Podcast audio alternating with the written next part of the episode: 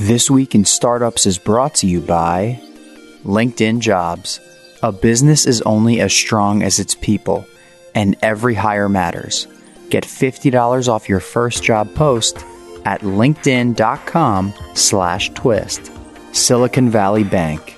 For over 35 years, Silicon Valley Bank has helped thousands of tech and life science companies plan for the future.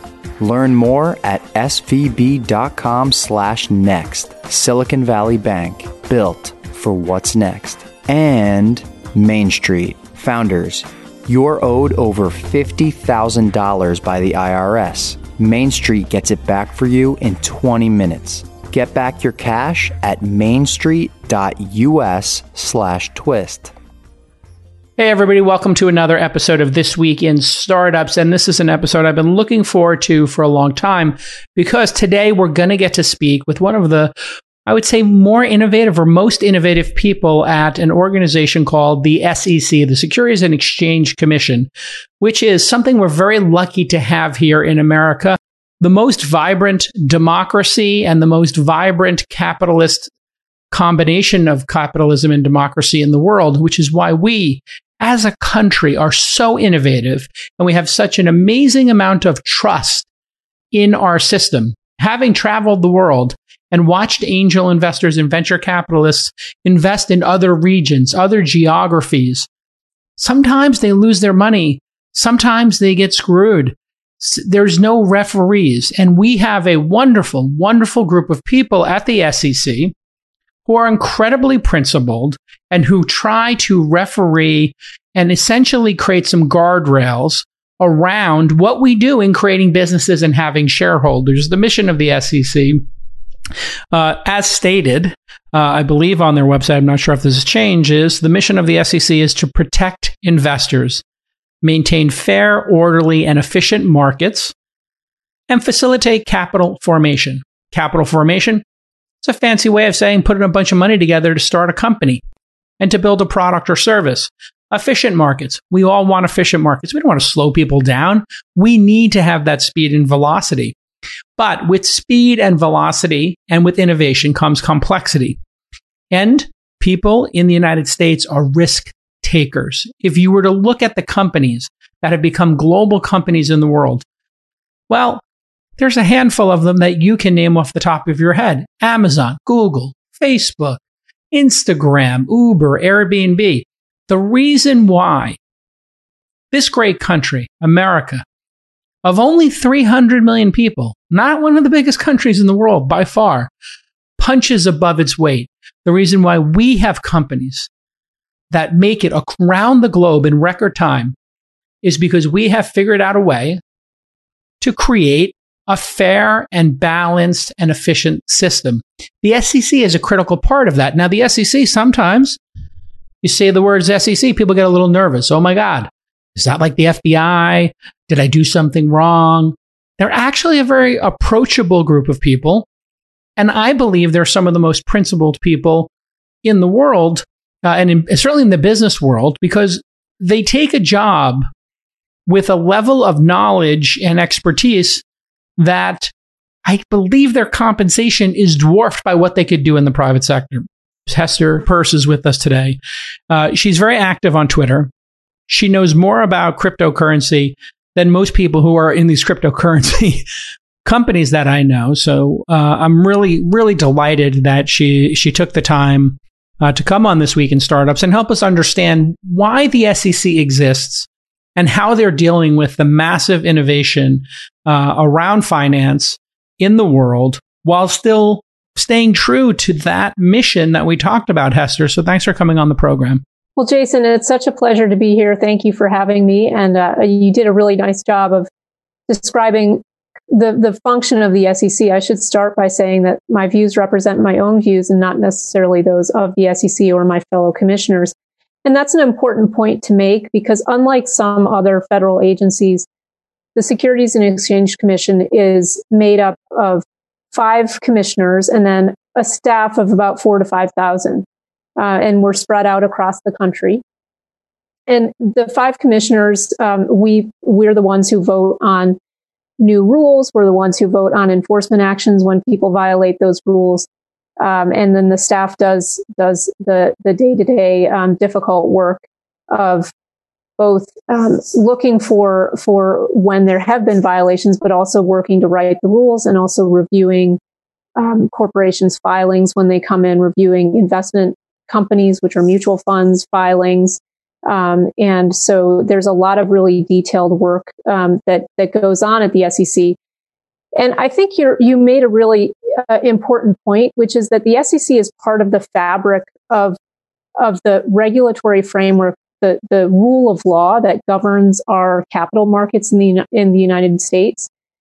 And that is what makes our capital markets that people want to come to raise money, to invest money, because there's a level of trust there that they know that if they come to these markets, they're going to face a consistent, reasonable set of rules, and that set of rules will apply to everyone. There's no favoritism. And so that is a really important piece of having markets that work. Now, I approach my job with sort of a view that markets generally work quite well. And so we do play a referee role, but our role should be quite limited, and we have to be very careful in getting in between two people who want to come together and make a transaction that's mutually beneficial. So I tend to be on the side of wanting to be very careful about adopting rules that will change the way people behave. And an amazing analogy for this is the sports world. When we watch a football game or the NBA finals, nobody wants the refs to decide the winner of the game. We want to see the people on the court decide the winner. No, but that doesn't mean we want people to be able to, in the case of basketball, travel or cheat or do something that doesn't work. Now, there's a lot of topics I want to talk to you about. Accreditation is one of them. ICOs is another, when something's a token or when it's a security. But as we wrap up the first section here, what I want to understand is, who are the people who choose to come and work at the SEC? You heard in my little introduction there, this is something I think about a lot. I've been served papers exactly once by the SEC when I was a little bit younger, a little bit terrifying. I'll tell the story without saying any of the names. But I take it deadly seriously because I think these are very smart people with legal degrees and accounting degrees and who've gone to incredible institutions.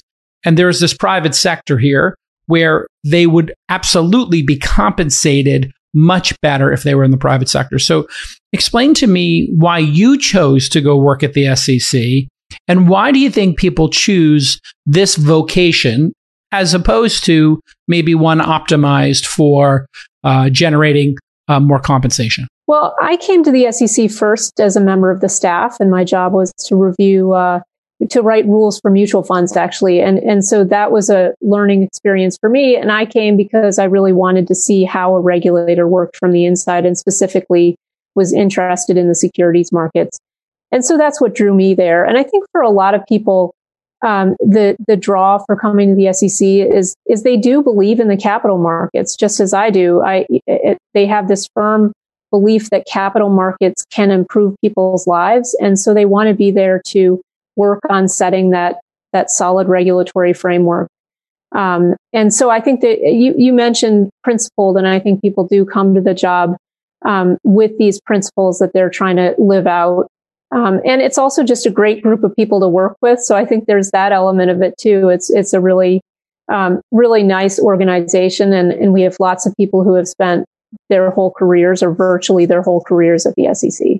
Which reminds me, in a way, coming from a family with a lot of law enforcement in it, from the State Department to the FBI to the New York City Police Department, that I hear that a lot from people who work in law enforcement. They feel like they're doing something virtuous and good for society, and it's intellectually stimulating.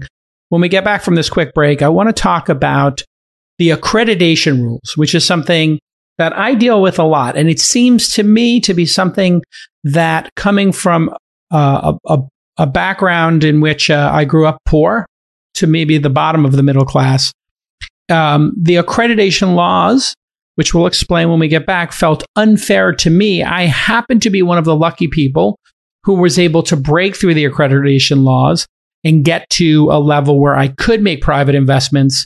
And then once I was able to make those private investments, I was able to generate, let's just, be candid here, a large amount of personal wealth and wealth for other investors. But looking at it now, I wonder deeply about the fairness of it all, because I see a lot of people who couldn't make that jump. And when we get back from this break, I want to unpack the accreditation laws and how the SEC is deeply trying to change them when we get back on This Week in Startups.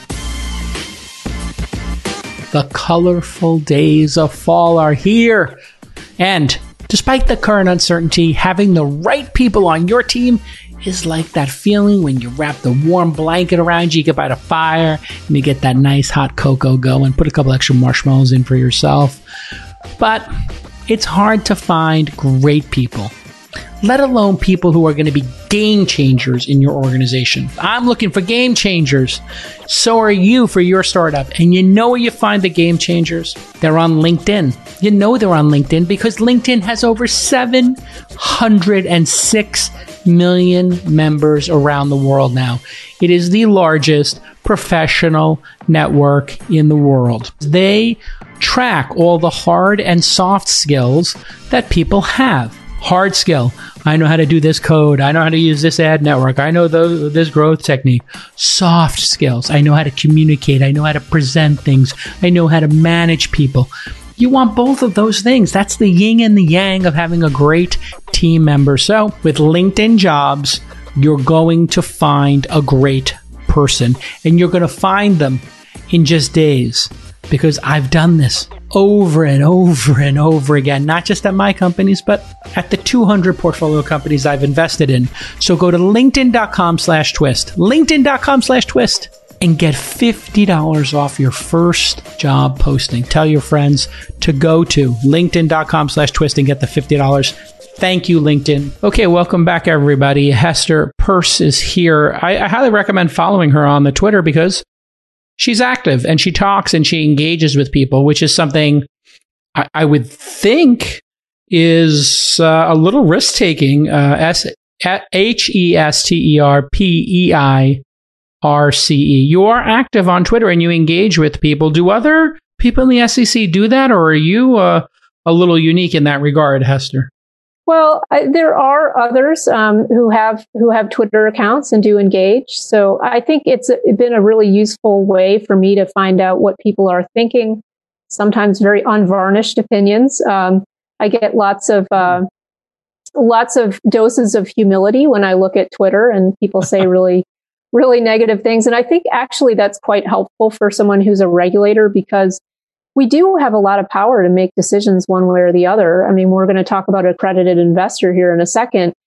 And it's really important for us to remember that we are making decisions that affect people's lives, and we have to be very careful about how we wield that power.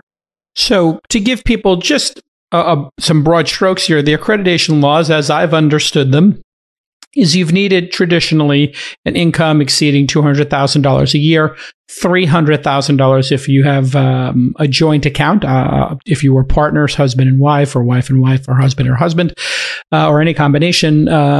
And you need to have done that for the last 2 years with an expectation that that would continue. This is about 5% of the country based on the data I've read.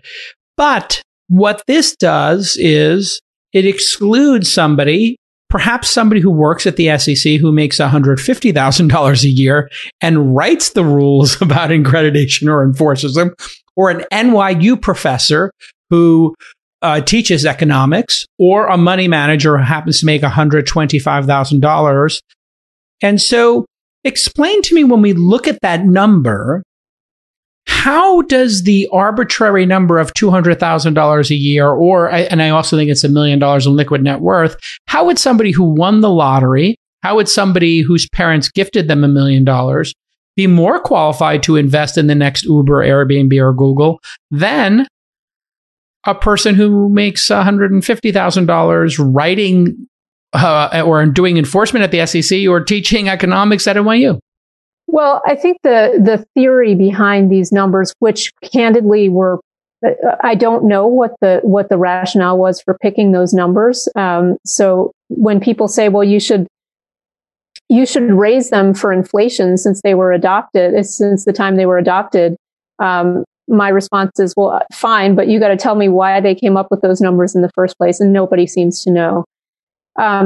The rationale, though, is that if you make a certain amount of money or you have a certain amount of wealth, then if something goes wrong, then you'll be able to bear the loss. And then the other piece of that is we assume that people who have more money are more sophisticated, which, as you're pointing out, is a flawed assumption. Though I don't know that I would say that necessarily writing rules or bringing enforcement actions is what qualifies someone to be an investor. But someone who maybe has an MBA or has studied investing on her own, spent her time thinking about these things and really done her homework, she might well be qualified to make really sophisticated decisions.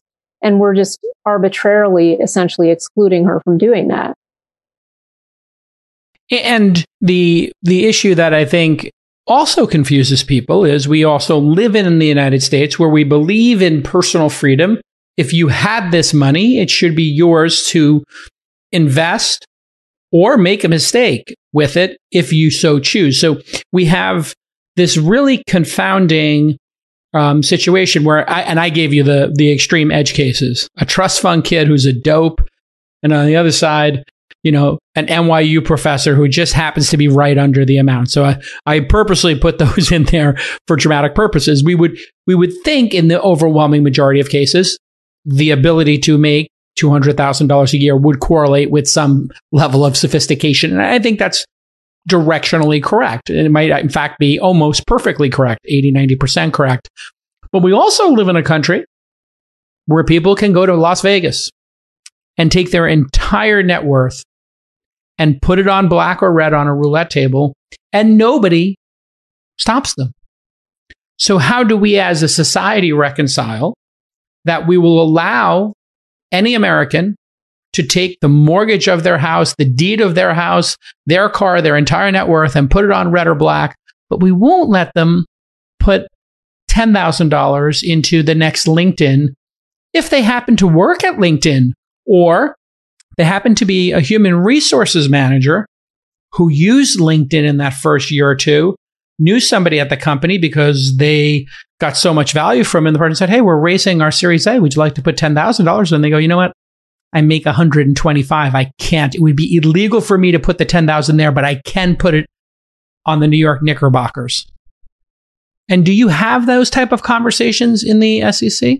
I do. I come at it from exactly that perspective. I think there is something un-American about telling people how they can and can't spend their money. I mean, people have worked really hard for their money and they've made a lot of sacrifices to earn their money. And so they have a bigger interest in saving it and preserving it for the next generation than a regulator does. I mean, I think there's a presumption when it comes to financial things. And part of this is true, right? There are a lot of complicated financial products. And you should think carefully before you invest your money. You should be really asking lots of questions, and you should be figuring out what your own capacity is to make those kind of decisions. And if your capacity and your interests lie somewhere else, then hire someone else to manage your money, whether that's directly hiring a financial advisor or using another financial professional, or just putting your money into mutual funds or exchange traded funds. You don't have to be an expert to be an investor. But if you want to be an active investor, I don't think we should be standing in the way of doing that. So I've always struggled from a philosophical standpoint with the idea that I'm arbitrarily telling certain people, you have to be rich to get rich. And again, not to say, I should caution there, it doesn't mean that when you invest in a private investment, because I should explain that the accredited investor rules are essentially the gateway. So you have to pass that threshold to invest in the private markets. You are allowed to invest in the public markets, which means those are the offerings that are actually registered with the SEC. And that means that the SEC has done some level of review and so forth. So The private markets are ones where you may not get disclosure mandated by the SEC, and that means you've got to be more proactive on your own. And I should say that not every investment in the private markets is going to generate a positive return. You could lose all your money. So I think people need to go into any investing proposition with their eyes wide open and knowing that there are risks. There might be returns, but there are also risks. And I think this is an incredibly astute point you're making, because in my day job as an angel investor in over 200 companies, and I teach a course called Angel University, and I've taught this course close to 20 times to over 2,000 people. I only teach it to accredited investors right now, but I explain to them 7 out of 10 of the companies, or 8 out of the 10 of the companies we invest in, we expect to return zero. Now, if you were to look at public market companies, if you were to invest in 10 public markets, 10 of the top, 500 market cap companies today, the idea that 7 would go to zero is just statistically absurdly improbable. And certainly if you did it, now you might lose half your money, you could lose 2/3 your money. None of this stuff is guaranteed. But this is a very astute point as well. So you've decided to make some changes slowly, and you've been pushed. When I say you, I mean the SEC has been pushed by, I believe, Congress or the Senate and the Obama administration with an act that was called the JOBS Act. The JOBS Act. Now this goes back to Obama. This has been something that's been going on for years, and the SEC has been very thoughtful, but also they've been pretty slow about this. When we get back from the break, I want to know what's taking so long in evolving this rule, and what the concerns of the SEC are, and what was the impact of the recent announcement that just came out this year of how you plan to evolve it, when we get back on This Week in Startups with Hester Peirce from the SEC. This Week in Startups is brought to you by Silicon Valley Bank. What's next? What if?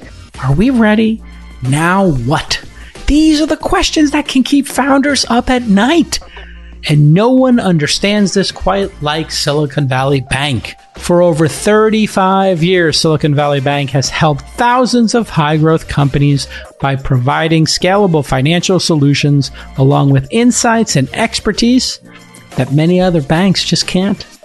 From healthcare to hardware, software to infrastructure, Silicon Valley Bank works with the companies across the innovation landscape at all stages of the journey, anticipating their needs before they do. And by providing access to insights and in-depth reports, SVB can help you make more informed decisions and assist in turning your great idea into a great business, which could be why 50% of U.S.-based venture-backed tech and life science companies bank with SVB. Will your business be next? Learn more at svb.com/next. Silicon Valley Bank, built for what's next. Welcome back to This Week in Startups. Hester Peirce is here. Her name is spelled Peirce. Go ahead and follow her on Twitter. She's super active, and this has been a great candid discussion so far. It seems to me that the SEC is incented to move slowly, because when bad things happen, you get blamed for it. Any bad investment that happens, people are going to look at you, just like in the NBA.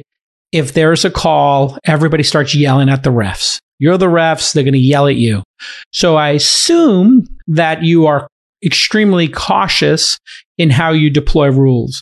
Now, was it the Congress or the Senate that mandated 5, 6, 7 years ago now that the accreditation laws change? And I believe this was in the wake of the great financial crisis of 2008. They said, hey, we need more startups. We need more investment in startups. Let's do this JOBS Act to spur more investment. Now, that means they're telling you, hey, referees, figure out how to not only allow more people to invest in startups, but protect their downside. This is a really difficult task. You've moved very slowly, you being the SEC. I would like to understand if I'm correct in that the SEC is incredibly risk averse when making changes and they move slowly. And then what are the changes that you felt comfortable making so far to these accreditation expansion rules? Well, I think you capture the sentiment very well, which is that regulators in general, the SEC is no exception, tend to be conservative in the sense that if we say no to something, it's really hard for people to tell what the loss to society is from us saying, no, you can't do X, Y, Z.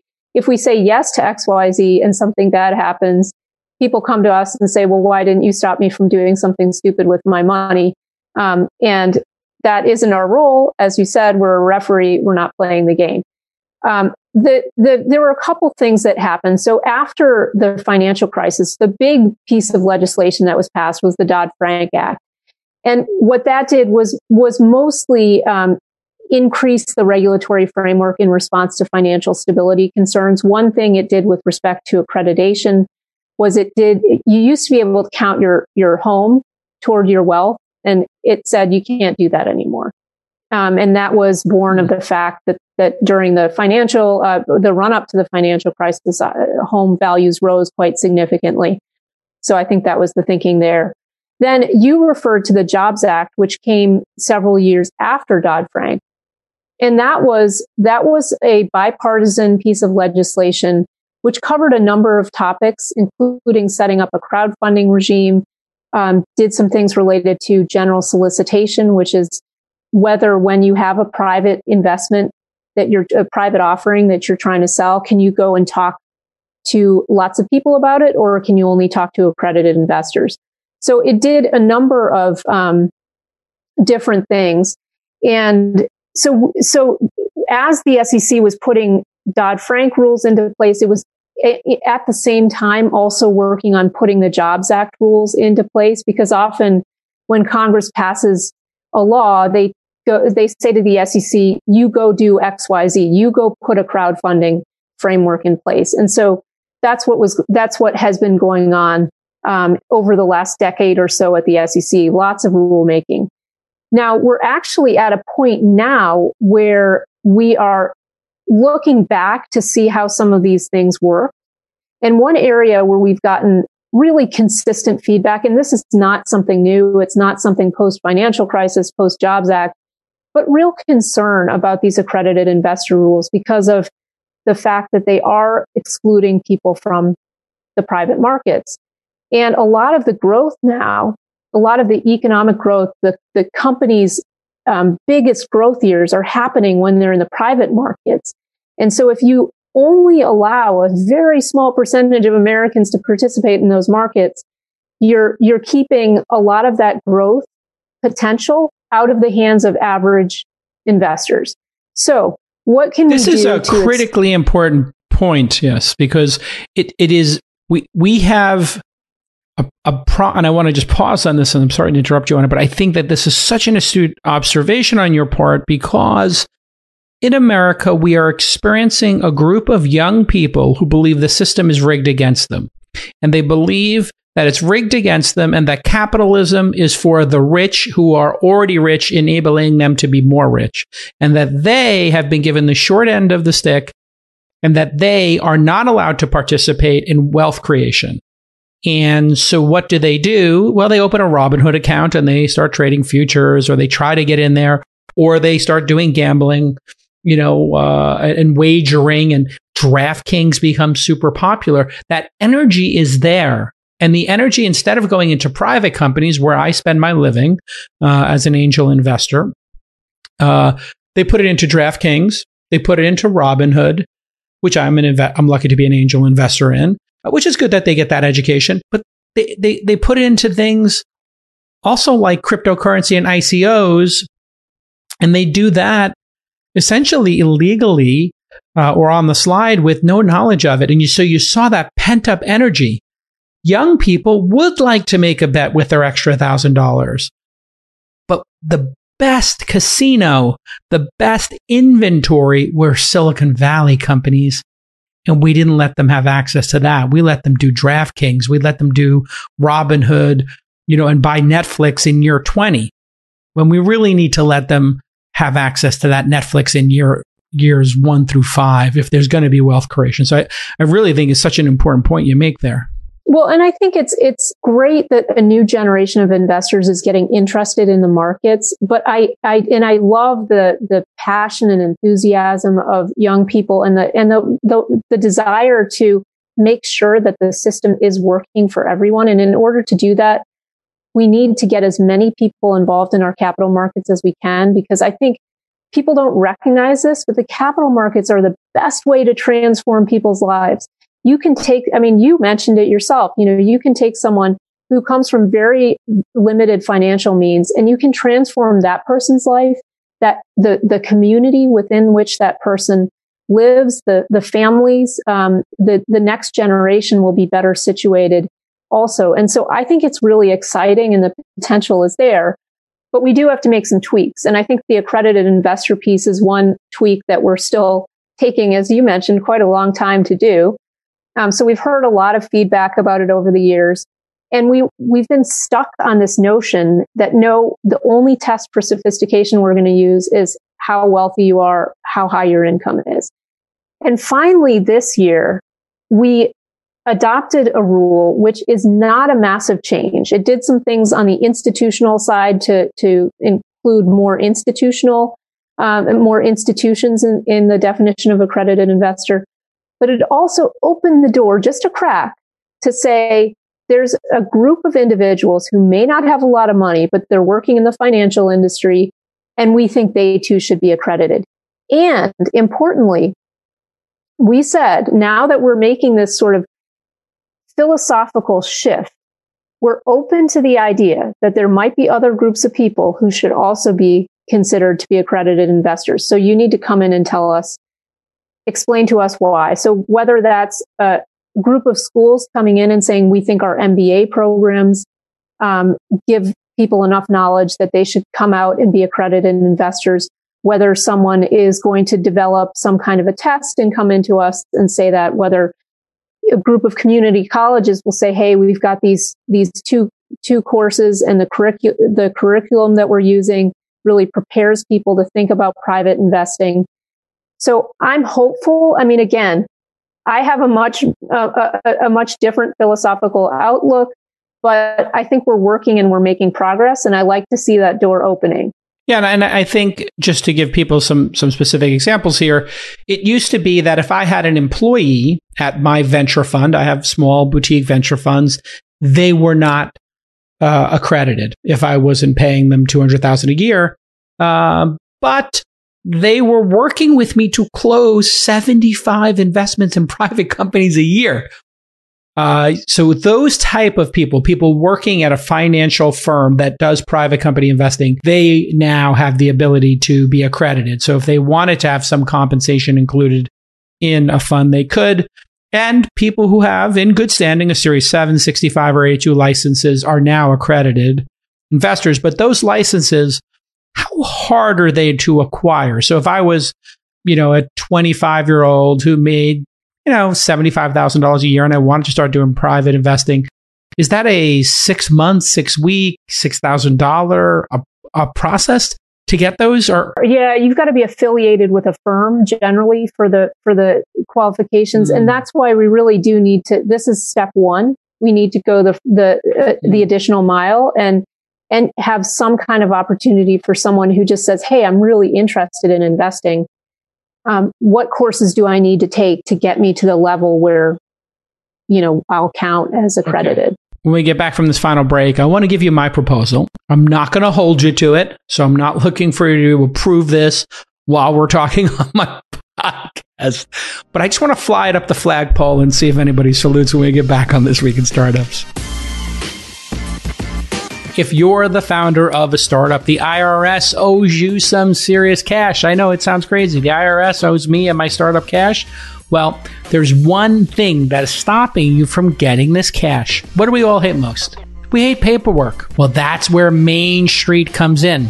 They are experts at getting you the biggest possible slice of the billions of dollars the IRS sets aside each year to encourage and support startups. It takes only 20 minutes and they will take all the data from your payroll system and they will save a startup on average $51,000 in just the first month. Plus, They're going to keep fighting for you. Once they've onboarded you, they're going to qualify you against hundreds of tax credits every month, and they're going to do that for free. Sandbox VR got back $82,000.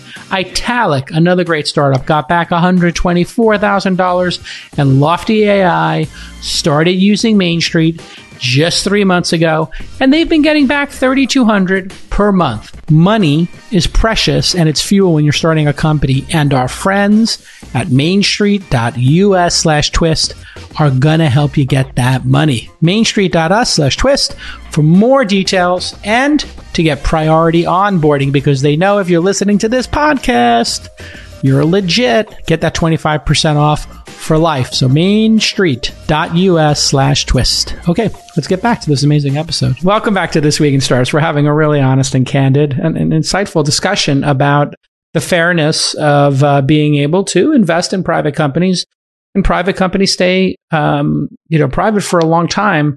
I was the third or fourth investor in a taxi company called Uber, which you may have on your phone. And it worked out okay for me, but it was an 11-year journey before I was able, or maybe we had some private. Yeah, we did have some private opportunity to sell to Masayoshi-san of SoftBank in year 9. But this was a long period of time. And I certainly got lucky on that. But I wrote a book with a publisher called HarperCollins Business, the number one business publisher in the world. I've taught a 4-hour course 20 times. And I did both of these things because I felt like I learned something about angel investing after the first 100 investments, and now I'm at 250, doing 75 a year. And I have the largest syndicate in the world for accredited investors. It's called thesyndicate.com. It's got 5,500 members, and we do 40, 50 deals a year of 500K. I know what I'm doing. I am a good angel investor. If I wanted to create a test, just like the test to get a firearm in this country. There's a 20-question test when you're a Californian, if you would like to acquire a handgun or a rifle, that you have to take. That's to acquire a gun. If I made a test that was, 50 questions, and that required you to read a, book that took 5 or 10 hours and take a course that, required 4 or 5 hours, would something in that realm be something the SEC would consider? That's part one. And then part two, when I run my syndicate, when I share a deal with people and I have skin in the game, I'm putting a certain amount of money and then I have an allocation. I tell people, please put in the minimum amount, which I set at $2,000. Other people who share deals when they do an LLC and an SPV, they say, hey, minimum's 10K, minimum's 20K. I purposely set it at the lowest possible amount, 2K. Which is really the lowest you can do, to make transaction fees and blue sky fees and setting up the LLC worth it, right? The fees associated with setting up these things. Would it not be a potential path after the great one that you've already accomplished to say, hey, take a course like this, a 5-hour course, a 10-hour course, pass a 25 or 50 question quiz, and then you'll be allowed to make 10 investments capped at $2,000 each in year one. And then after that, you can do, whatever it is, an unlimited amount. But in other words, a reasonable amount of education in the 5 to 10 hour range, and then a cap on you have to go slow and you have to hit diversification. Because in private company investing, if you invest in one company, the chances of you hitting the outlier is next to impossible. That's like splitting the arrow, William Tell style or whatever. It's just not going to happen. But if you hit 20, 30, 40 investments, yes, the chances of you hitting an outlier that make up for all the failures just does happen. Are you talking to anybody about that yet? Because that's really the secret reason I wanted to have you on the pod, was to open up this next piece of the dialogue. I know you've worked really hard to get to here, but I'm looking at the 95% of people who contact me and say, hey, teach me how to do this. And I say, you know what? I cannot teach you how to do it. You can read the book, you can listen to my podcast, but I don't want to get myself in the crosshairs of the SEC where I start teaching non-accredited people how to do this. What do you think of this general concept? Yeah, I think you've raised a couple really interesting points. One, I think is important to emphasize, which is diversification is a way to protect yourself. And so, people who even may have opportunities to invest need to think about the diversification of their whole portfolio, including where you work. So sometimes you'll get opportunities to invest in the company you work in, but you have to remember you don't want to have all your eggs, including your career and your investments, necessarily in the same basket. So good things to think about. And you also want to think about how much money you can afford to lose. And I'm not giving anyone investment advice. I'm not recommending any kind of investments to anyone, but you do want to think about how much you can afford to lose. And you always want to ask a lot of questions of whoever is asking you for that money. So I think your idea of a test is one that others have thought of. And I have had some initial inquiries about that. I do urge people to come in and talk to the SEC. The SEC has opened the door for people to come in with ideas like this. The notion of having some sort of capped investment amount is not something entirely foreign. That is what we do in the crowdfunding space. There are limitations on the amount that people can put in. Again, as a person who comes to this with the idea that people should be able to invest their money as they choose, I get very uncomfortable when we're trying to micromanage people's finances. But I can see that, I have to work with colleagues who are maybe more conservative than I am in that regard, and they would like to put some breaks in place. So I can see that kind of thing being attractive to people, and that gives you a little chance to practice maybe investing small amounts. I would say even if the government doesn't tell you that that's how you should approach things, it's really good, a really good idea to be cautious in how you approach things. Don't empty out your bank account and jump in with both feet to invest in something. Unless you're really sure what you're doing, you really need to be careful. And there are a lot of people out there who are just waiting eagerly to steal your money. So that brings me to the final concern that I would have about your proposal, which I think we will see something like a test develop at some point. But you have to be careful. If you're going to be the consumer of one of those tests, then you've got to make sure that the person who's selling you that test is not just trying to sell you on an investment opportunity, which means that she wants to run away with your money. So you've got to do your due diligence. A part of what I believe in is certainly freedom to invest as you want, but with that comes responsibility to ask a lot of questions. If your gut is telling you you don't trust this person, then you've got to run the other direction. And so I think that's part of the course material that would need to be covered, which is be careful, be aware of some of the red flags for what a scam could be. But with that said, I think I would welcome you, Jason, to come in to the SEC with the idea that you're thinking about. Come in and talk to our Division of Corporation Finance, which is the part of the SEC that is thinking about how maybe we could further expand this definition, and share your ideas. And I welcome anyone who's listening who has other ideas to do the same thing. I think it's only collectively that we can really approach this problem. And I think it's right for you to point out that we need to think about this as a country. It's not just us, the regulators, trying to figure out what the right answer is here.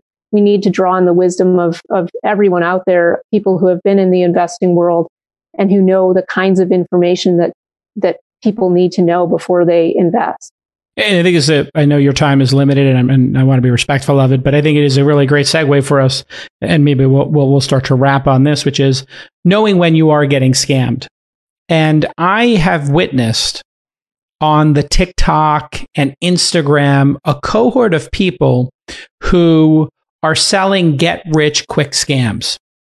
And what I told everybody when I did my angel.university course was, it's $100 to come to the course, and we donate all the proceeds to charity. We happen to do a charity called SMASH, which teaches people who are from disadvantaged communities how to do science, technology, engineering, and math to help them do better in college and get those degrees. And we donated $100,000 this year. I don't need, because I don't need to make money teaching you how to be an angel investor if I was the third or fourth investor in Uber and Robinhood and Thumbtack and other great companies.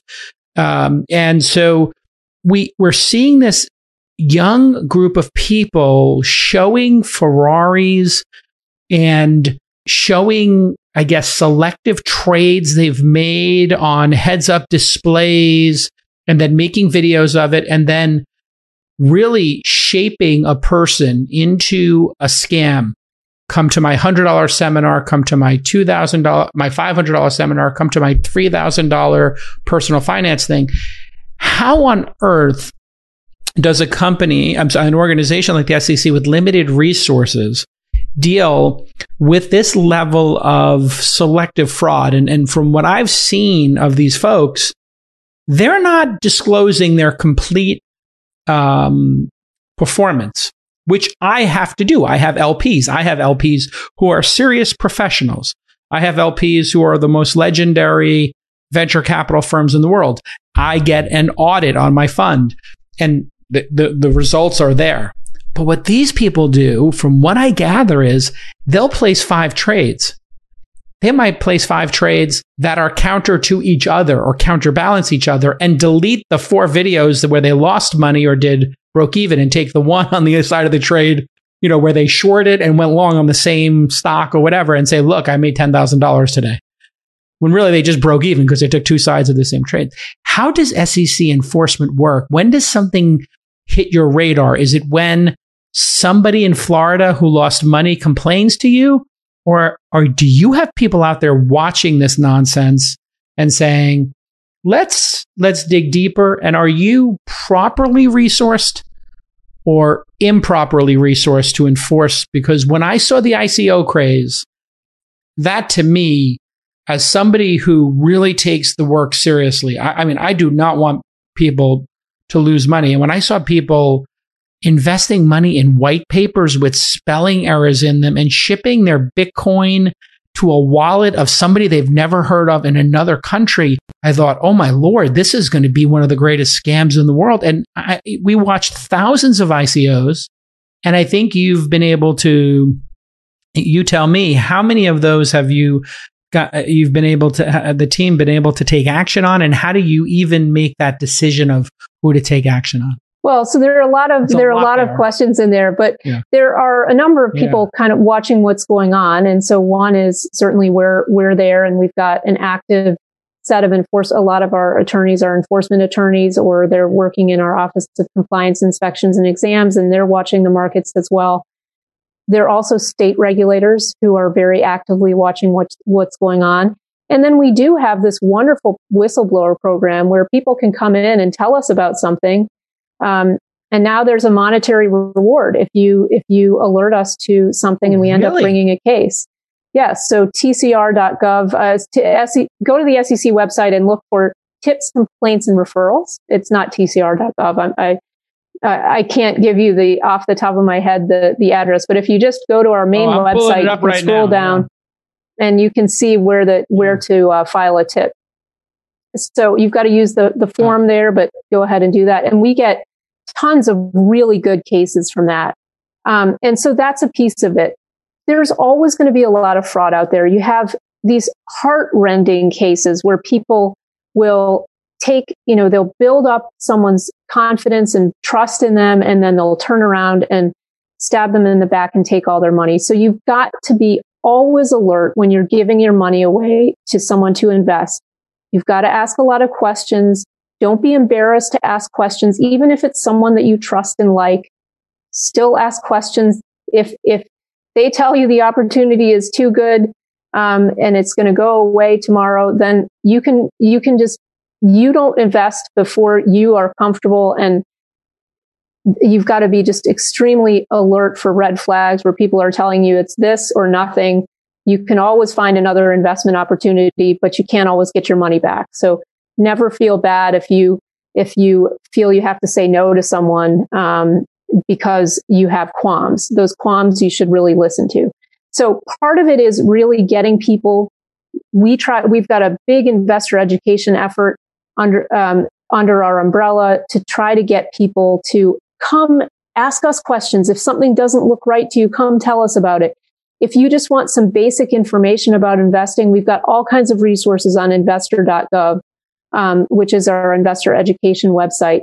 So come There's no shortage of resources. Come ask us questions.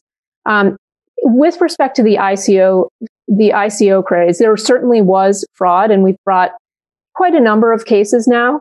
But there were also a lot of people who put their money in with eyes wide open. And so again, you raised the point, Jason, of you got a little white paper here and you're going to invest all your money based on a little white paper. That's a good example of when you need to ask more questions. You need to think carefully. A lot of people, one of the benefits of the ICO, of the legitimate ICOs, is they're put their code out there for everyone to take a look at. So if you know how to read code, then take a look at it and see, does it match what the white paper says or doesn't it? And if it doesn't, then you probably don't want to be part of that. So there are a lot of tools that you have. And I really encourage people, be empowered to make some wise decisions for yourself.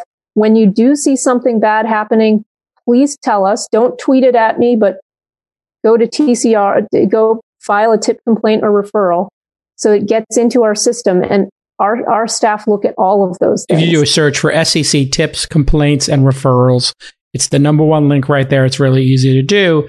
And the number one piece of advice I've given to aspiring angel investors who are accredited is I tell them, look, there is a 90% mortality rate before the product is launched. You are not sophisticated as a new angel investor to assess an individual's ability to launch a product, but you are able to download an app or use a product and determine if you think that product provided value, and you have the ability to ask that person, can I talk to 3 customers? Can you give me the names of 3 customers? And so if you're going to write a $25,000 check to somebody, using the product takes you 1 hour. And calling three users and asking them candid questions takes 20 minutes each. This is in our industry called due diligence. If you hear my voice, do not invest in your cousins, brothers, nephews, sorority sisters, ex-boyfriend's idea for an app. Just wait until the app is live and say, I don't invest until the app is live. For the ICOs, you would have 99% never launched. You could have absolutely avoided this problem just by waiting to see which ones actually emerged as products. Correct? Yeah. I mean, there's never harm in waiting and thinking about things. Now, I do think that there's some really exciting stuff being done in the crypto space. But again, just use common sense, use judgment. And if you're going to buy a $25,000 car, you're going to do a fair amount of research. You might want to do the same type of due diligence when you're making real investments with your money, because otherwise you may never see it again. So, and even if you do your due diligence, you may lose your money. So be prepared for that also. You should never go into it thinking this is going to guarantee me a return. If you want a guaranteed return, the securities markets are not really the place for you to be playing. When I was early in my career and had made my first little swath of cash, I talked to my person at Alliance Bernstein for an hour and I said, tell me what's the safest, because I was scared to death to lose my nest eggs. And they said, well, bonds are pretty safe historically. I said, what are the safest bonds? They said, revenue-backed ones. I said, what's a revenue-backed bond? They said, you know, when you go over the Verrazano Bridge and you give them $7, they take the revenue first to pay the bond, and then the city gets it. I said, I'll take those. And I bought millions of dollars in revenue-backed bonds, and, I slept like a baby at night. Pretty hard to lose your money.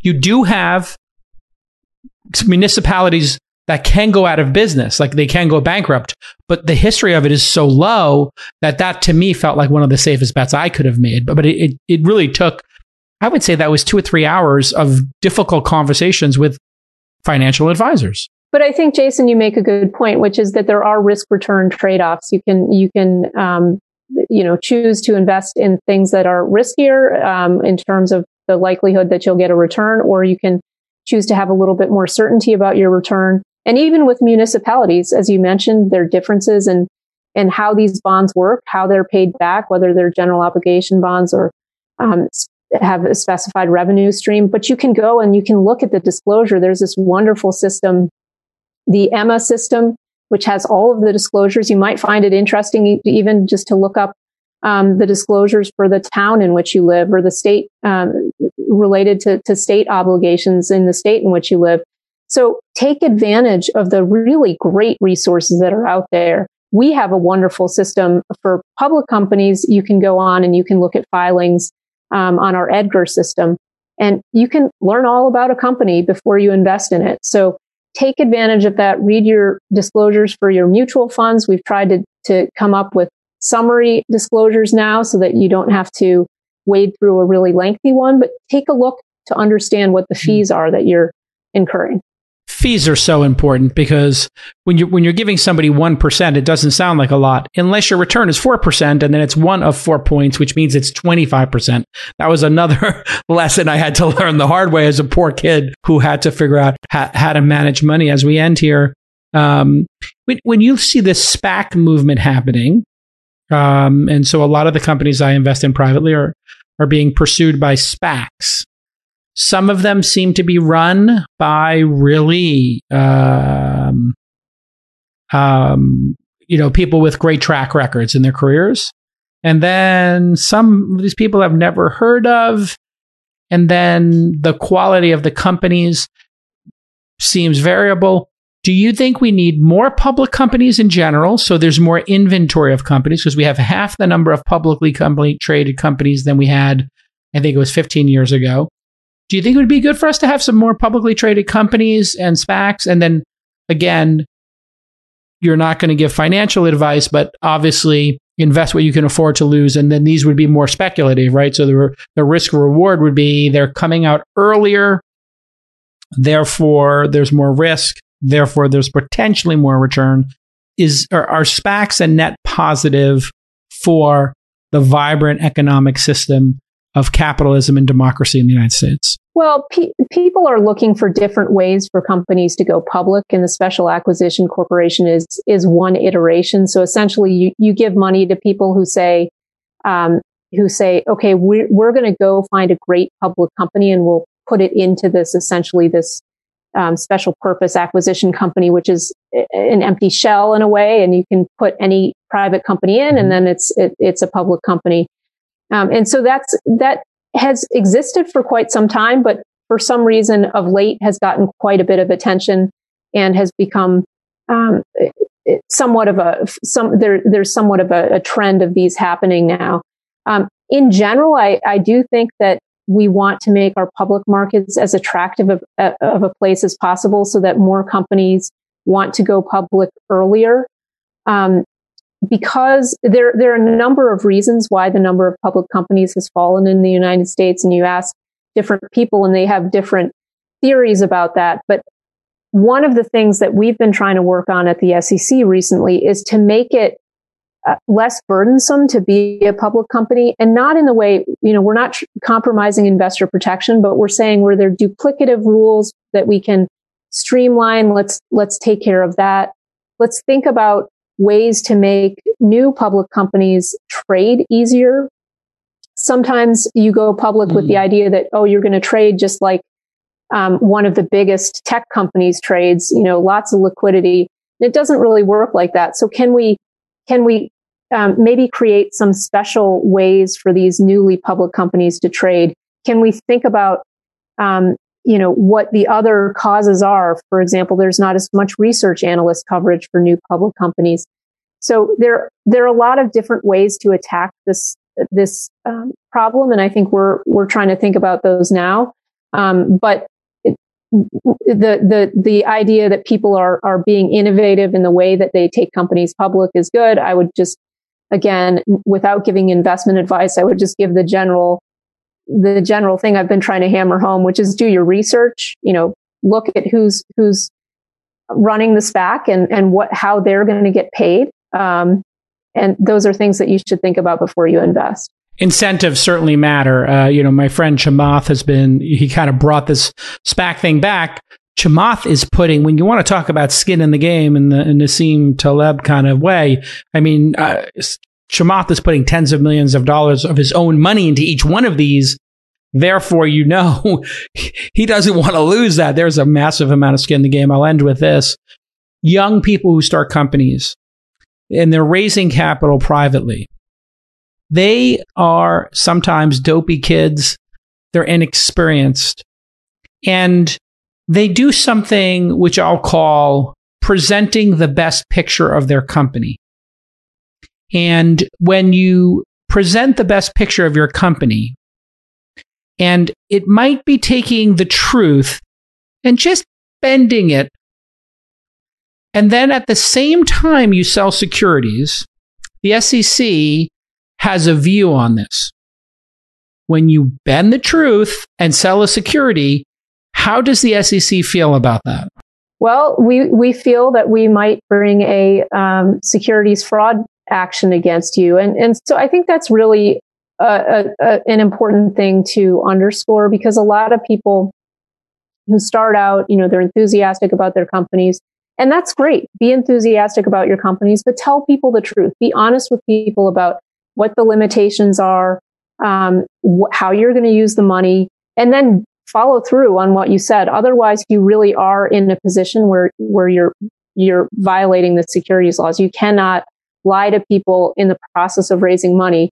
That's a violation of the securities laws. And we do take it seriously for the reason that Jason brought up at the very beginning of this podcast, which is that we can't have well-functioning capital markets if there aren't rules of the road that people adhere to. And when they don't adhere to them, that there's an enforcement mechanism to come after them for not adhering to them. So, on both sides, you know, people who are trying to raise money need to be honest about what they're doing. People who are trying to invest money need to ask lots of questions. Never just assume that because it's someone you know or a name that you respect that you should put money in without asking. You just always want to ask questions. And that's a good theme for life anyway. Just ask lots of questions. Yeah, I'm going to go with great life advice, Hester. And this was the story of the one time I had an interaction with the SEC was somebody came on this very podcast. They painted a very rosy picture of how things were going. And I was an investor in the company. And the company went out of business. And somebody went to your whistleblower page and said, I invested money in this company. And they told me X, and it turned out Y. And then I come home from work one day, and somebody hands me a big, thick envelope from the SEC, and I got to call Wilson Sonsini, my attorneys, and say, what is going on here? And I'll tell you, the SEC is filled with principled people who are making a fraction of what they would make in the private sector. And if they're looking into something, they're not doing it for some ego trip or sadistic reason or because they're bored. They're doing it because they're principled individuals who want to protect and have a fair game. And I had to talk to my attorneys. I mean, scary for me. What's going on here? And they said, hey, Jason, here's how it works. You give them everything you have, and then hopefully you hear nothing because they don't tell you why they're asking. They don't tell you what the resolution is. This is a document request. And that's how you guys do it, right? Isn't it? You say, hey, give us everything you got, and we're going to look into this. And we take it deadly seriously. Yeah. Well, and again, I'm glad that you underscored the point that we really have a job that we're trying to do, which is we're trying to keep the markets working properly. We're trying to protect investors. And so this is part of what we need to do. We ask a lot of questions as well. And so you're always better off if you're raising money, if you've documented what you've told to investors and you've told them the truth. And that's a very good way to operate. Tell them the truth, and you can be honest about your limitations. And that makes for a better, healthier investing environment. And it's in fact, especially in early stage investing, if things were perfect, there would not be the opportunity. Investing in Disney in year 50 or Netflix in year 20 or 30 or Amazon in year 30, things are going to be tight. They're going to have had a lot of time and resources to make things perfect. Investing early, Of course, there's going to be things that aren't perfect yet. Just own them. And I give this speech to every founder when they're starting out. Do not bend the truth. Do not paint weird pictures. Do not make charts into something they're not.